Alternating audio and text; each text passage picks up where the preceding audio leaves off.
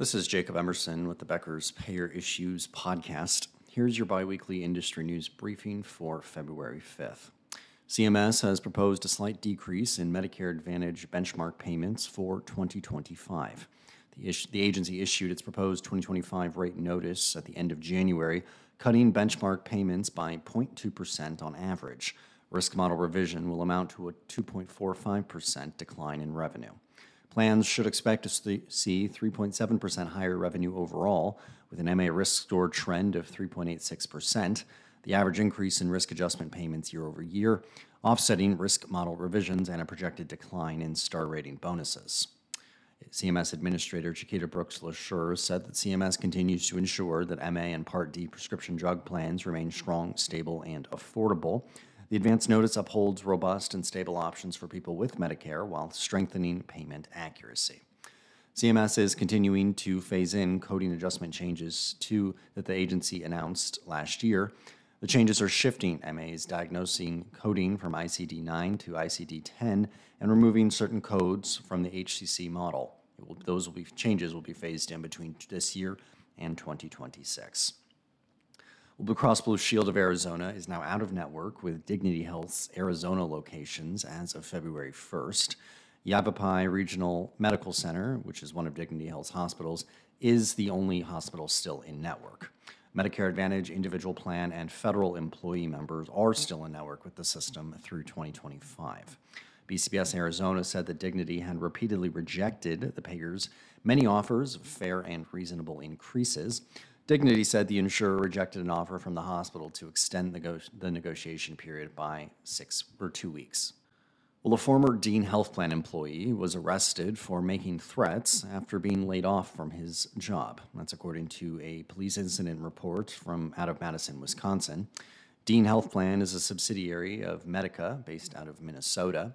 A spokesperson for the plan told Becker's February 2nd that the nonprofit insurer has laid off 162 employees across the organization.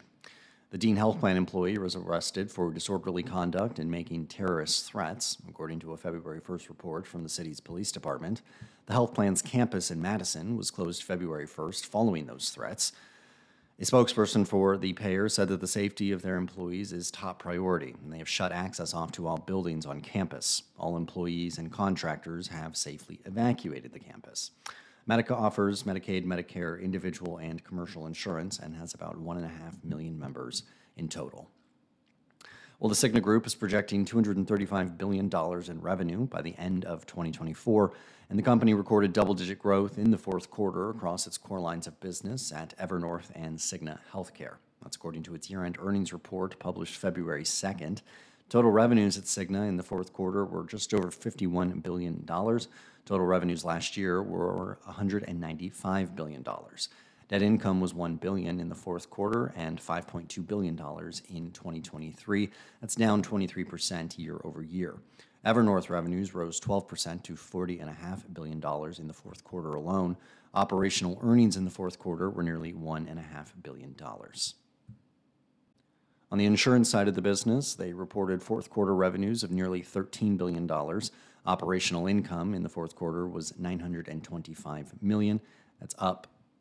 Uh, that's up from last year, and they also recorded $4.2 billion in income in 2023. The company's medical loss ratio was 82.2% in the fourth quarter, compared to 83.8% during the same period last year, as of December 31st, Cigna has 19.9 million total medical members. That's up 10%, though 601,000 Medicare Advantage members are being sold to Healthcare Service Corporation. On a February 2nd call with investors, Cigna CEO David Cordani said that Medicare is still a very attractive business for the company, especially for Evernorth, its health services arm, Still, its Medicare offerings were taking up a disproportionate share of the company's resources relative to its size, which is why it will be selling its Medicare Advantage, Medicare Supplement, and Part D plans to Healthcare Service Corporation for $3.3 billion. As part of that deal, Evernorth will continue to provide health services to customers being transferred to HCSC. Mr. Cordani said that the company is pleased with the nature of the transaction and how they're able to structure it with HCSC. They see it as a win win and a clarification to their strategy within the company's portfolio. Mr. Cordani said the Medicare market is still an expansion opportunity for Evernorth. Medicare Advantage continues to be popular among adults who generally report high satisfaction with the program, though the peak of older adults aging into the program has passed, according to Mr. Cordani. He said they've been deliberate now for several years, working to expand the service portfolio and the value proposition within Evernorth for health plan partners as it relates to the company's government services, be it Medicare, duals, or Medicaid. He also said that Evernorth prefers to partner with providers rather than acquire them out- outright. Cigna is focused on acquisitions for a few key areas, including home health, behavioral, and virtual care. Cigna recorded double digit growth, of course. And as Mr. Cordani concluded, he said they've demonstrated a very attractive, proven track record of growing government reach through the services franchise, and they will continue to fuel that on a go forward basis and see that as an attractive trajectory. Well, the campaign to put a Medicaid, Medicaid expansion proposal to Florida voters is now underway.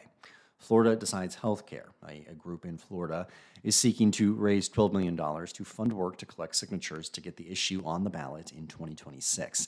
That initiative would require 1 million signatures from state residents and approval from the state Supreme Court to appear on the ballot, and more than 60% of voters would have to approve the initiative for it to take effect. Florida is one of 10 states that has not expanded Medicaid eligibility to all low income adults. And finally, Florida Blue has opened a primary care center for Medicare beneficiaries and Florida Blue members over the age of 50. According to a January 31st news release, the payer will partner will open a clinic in Jacksonville, and that will be operated by Sanitas, which Florida Blue has partnered with since 2015. The payer opened four primary care clinics with Sanitas last year. The newest clinic will provide primary and preventive care, pharmacy services, mental health care, chronic care management, and space for wellness classes and activities. Sanitas operates in five states and primarily serves members of Blue Cross Blue Shield plans. The company operates 50 medical centers serving 470,000 Florida Blue members. If you'd like the latest health insurance industry news delivered straight to your inbox every morning, subscribe to the Becker's Payer Issues e newsletter on our website at beckerspayer.com.